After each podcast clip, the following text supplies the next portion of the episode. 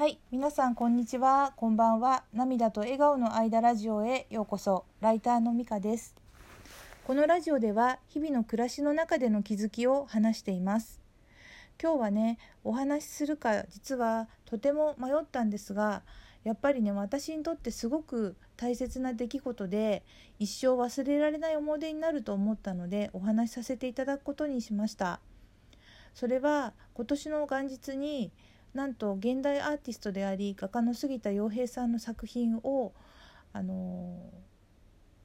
購入することができたというお話なんですね。本当にね幸運であって未だにびっくりしているんですがいきさつをお話したいと思います。あと12月31日大晦日にねツイッターを見ていたらスギちゃんがねあるツイートをリツイートされていたんですね。それはあるアーティストの方のツイートで年賀状アート特集2021というものにスギちゃんも作品を投稿するという内容のものでした。その時はね一般の人が買えるものではないと思っていてただ年賀状のねデザインを披露し合うような昔からのね画家の仲間の方のうちわのそういう行事みたいなものかなと思っていたんですね。で一般の私たちがその作品を見られるかどうかすらわからなかったんです。だけどスギちゃんの年賀状を見てみたいなとぼんやり思っていたんですよね。で年が明けて2021年が始まったんですけど、まあ、普通にお正月過ごしてね、まあ、午後になってちょっと一人であの散歩に行きたくなったんですね。あの散歩って言ってもまあ近所の公園なんですけど公園内をね散歩していて、まあ、ベンチにちょっと疲れたから座ってねスマホをいじってた時にふとスギちゃんの年賀状のことを思い出したんですね。でスギちゃんはどんな年賀状を出したんだろうな私も見られるのかなと思ってねそのサイトに行ってみたんですね。そうしたら年賀状と言いながらね年賀状らしきものはなくあなくっていうかあんまりなくってね美術作品がねずらっと並んでいたんですね。でアーティストの方のね年賀状の概念って一般のそれと違うのかなと思って眺めていると時々ね非売品っていうものもあったんですがほとんどに値段がついていたんですよね。であもしかしたらこれで年賀状アートって言ってるけどアーティストの方が作品を売る場所なのかもしれないなとようやくその時気がつきました。ということはスギちゃんも何か作品を出品してるのかなってちょっとまあ期待が、あの出てきてねドキドキしながら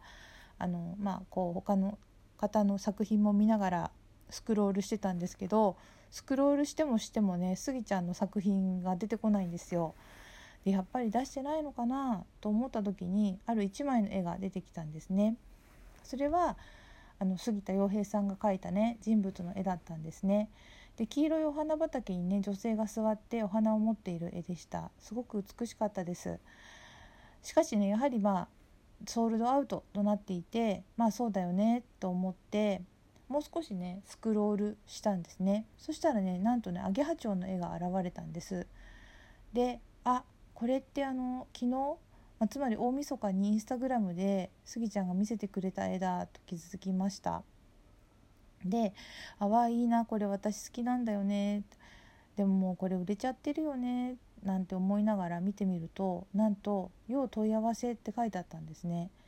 えっと思ってあの要問い合わせってあるからまあ金額はねわからないんですよね。だから自分が買える金額価格かどうかはわからないしもしかしたらもう問い合わせてる人がねいて交渉が始まってるかもしれないなと思ったんですけど逆に言えばもしかしたら自分が買える価格かもしれないしまだ誰も問い合わせていない可能性もあるなと思ったんですね。であの迷ったんですけど、まあ、迷ってるんだったら問い合わせだけでもしてみようかなと思ってあのそしたらどういうふうに問い合わせるのかなと思ったらサイトの管理者の方にまずは連絡することが必要だと分かったので、えっと、その方にねメールをして杉田洋平さんの「ザ・バタフライ」という作品を購入希望ですがいくらで購入できるかお聞きしお聞きしたくご連絡しましたというようなね内容を送ったんですね。でまあダメ元だったしおそらくね残念ですが先約がございましたみたいなねメールがね明日とかに来るのかなと思ってたんです。でもまあもしかしたらっていう期待もほのかにね持ちつつまあその日はあの普通に帰ったんですけどそしたらね12時間後ですかね夕方午後5時ぐらいだったと思うんですけどそのサイトのね運営の方からメールが来ましてお問い合わせありがとうございます。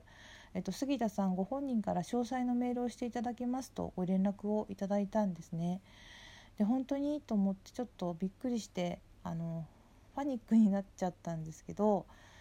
ででもあのあでもっていうか私あのこのラジオをねしていることでねあのスギちゃんにお名前をね名前をね知っていただけてるっていう、まあ、認識はあったんですがあの私フルネームって本当にありふれてるんでね だから私だとは分からず初めましてモードで連絡していらっしゃるとなんか申し訳申し訳ないっていうかあれかなと思って、まあ、問い合わせたのは私ですっていうことを伝えたいけどどうやって伝えようかななんてちょっと思ってたらなんとスギちゃんご本人からねご連絡をいただいたんですね。まあ、私だとね分かってくれてたみたいで本当にありがたかったです。そして、えっと、そこでのねやり取りの詳細はちょっとここではお話ししないでおきたいんですが伝えてねいただいた価格がまあ、どうにかね自分でお支払いできる金額だと判断したのでどうしても欲しかったので購入させていただくことにしましたそしてまあスギちゃんがね作品を送ってくださって私も振り込みさせていただいて今ここにその作品があるということなんですね。でその作品はさっきもね言ったようにあのー、アゲハチョウの絵なんですね。なのであの左はね写実というか具象画ですが右側はね抽象画といった感じですすごくね幻想的な感じがしてとても大好きですで私はあの町長のね作品に惹かれたのにはね実は昨年に遡るんですが昨年なんか1年を通してねなんかあの街で蝶々をすごいたくさん見かけたんですよね。でなんかあんのかなと思ってなんか調べてみたら蝶々はね変容のシンボルだって知ったんですね。あのさなぎから蝶になって飛び立つみたいな感じでであの今はねまださなぎだけどもうすぐ蝶になれそうな時によく蝶々を見るんだよみたいなねちょっとスピリチュアルな見方ですがそういったメッセージもどっかで見たんですよ。それでまああの、まあ、ちょっと蝶々にねこうあの思いを寄せてたところにバチロレッテで見たスギちゃんの絵の中でモルフォチョウの絵がすごく素敵だなと思ってたんです。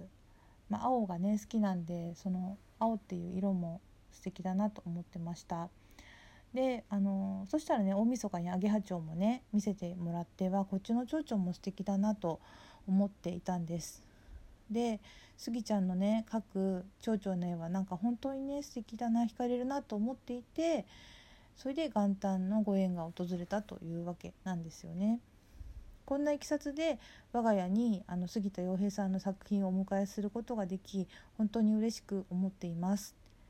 でこのお話をねしようかすごく迷ったんですよね。でその迷ったっていうのはスギちゃんの作品をね待っている方がたくさんいらっしゃるっていうことは分かっているからなんですね。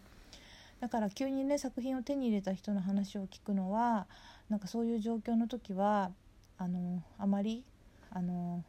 心穏やかじゃないかなと思って迷ったんですだけどあの私もねあのスギちゃんの作品が欲しいと思っていた一人では間違いなくあってその日が来たら本当に大事にしようと思っていましたで今回ねたまたまタイミング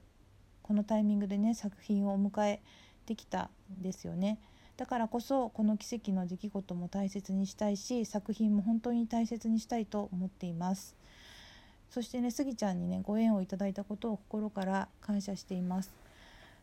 最初ひっそりと持っておこうとも考えたんですが日常の気づきと言いつつね、まあ、ほぼほぼスギちゃんを語っているこのラジオにね本当に大切な思い出がないのは嫌だなと思ったのでお話をさせていただくことにしました。またあの年賀状アート特集にはねあの昨年と今年とねスギちゃんが出品されているようだと分かりました。それより以前とね来年のことは分かりませんがあのもしかするといいタイミングでねスギちゃんの作品に出会える方がいらっしゃるかもしれないと思いこういったサイトがあったよということもお伝えしたかったです。でこちらのはねあの本当に個人の,、ね、あのアーティストの方がね中心になってあのその方がねあの7年間も続けていらっしゃるようなんですね。ですごい熱い思いがあるってことが分かりました。であの、まあ、参考までにねあのこちらのリンクねあのラジオの説明欄とツイッターのリプランにねあの貼らせていただきたいなと思います。本当にね今回はご縁をいただきましてありがとうございました。そしてねあともしもねスギちゃんの作品が買いたいけれど迷っている方がねあのいらしたらあの私のことをねちょっとあの参考にしていただけたらなと思ってお話ししますが私あのさっきちらっと言いましたけどやっぱり美術品を買うことって初めてだったのであちらっとっていうかさらっとね言っちゃったんですけど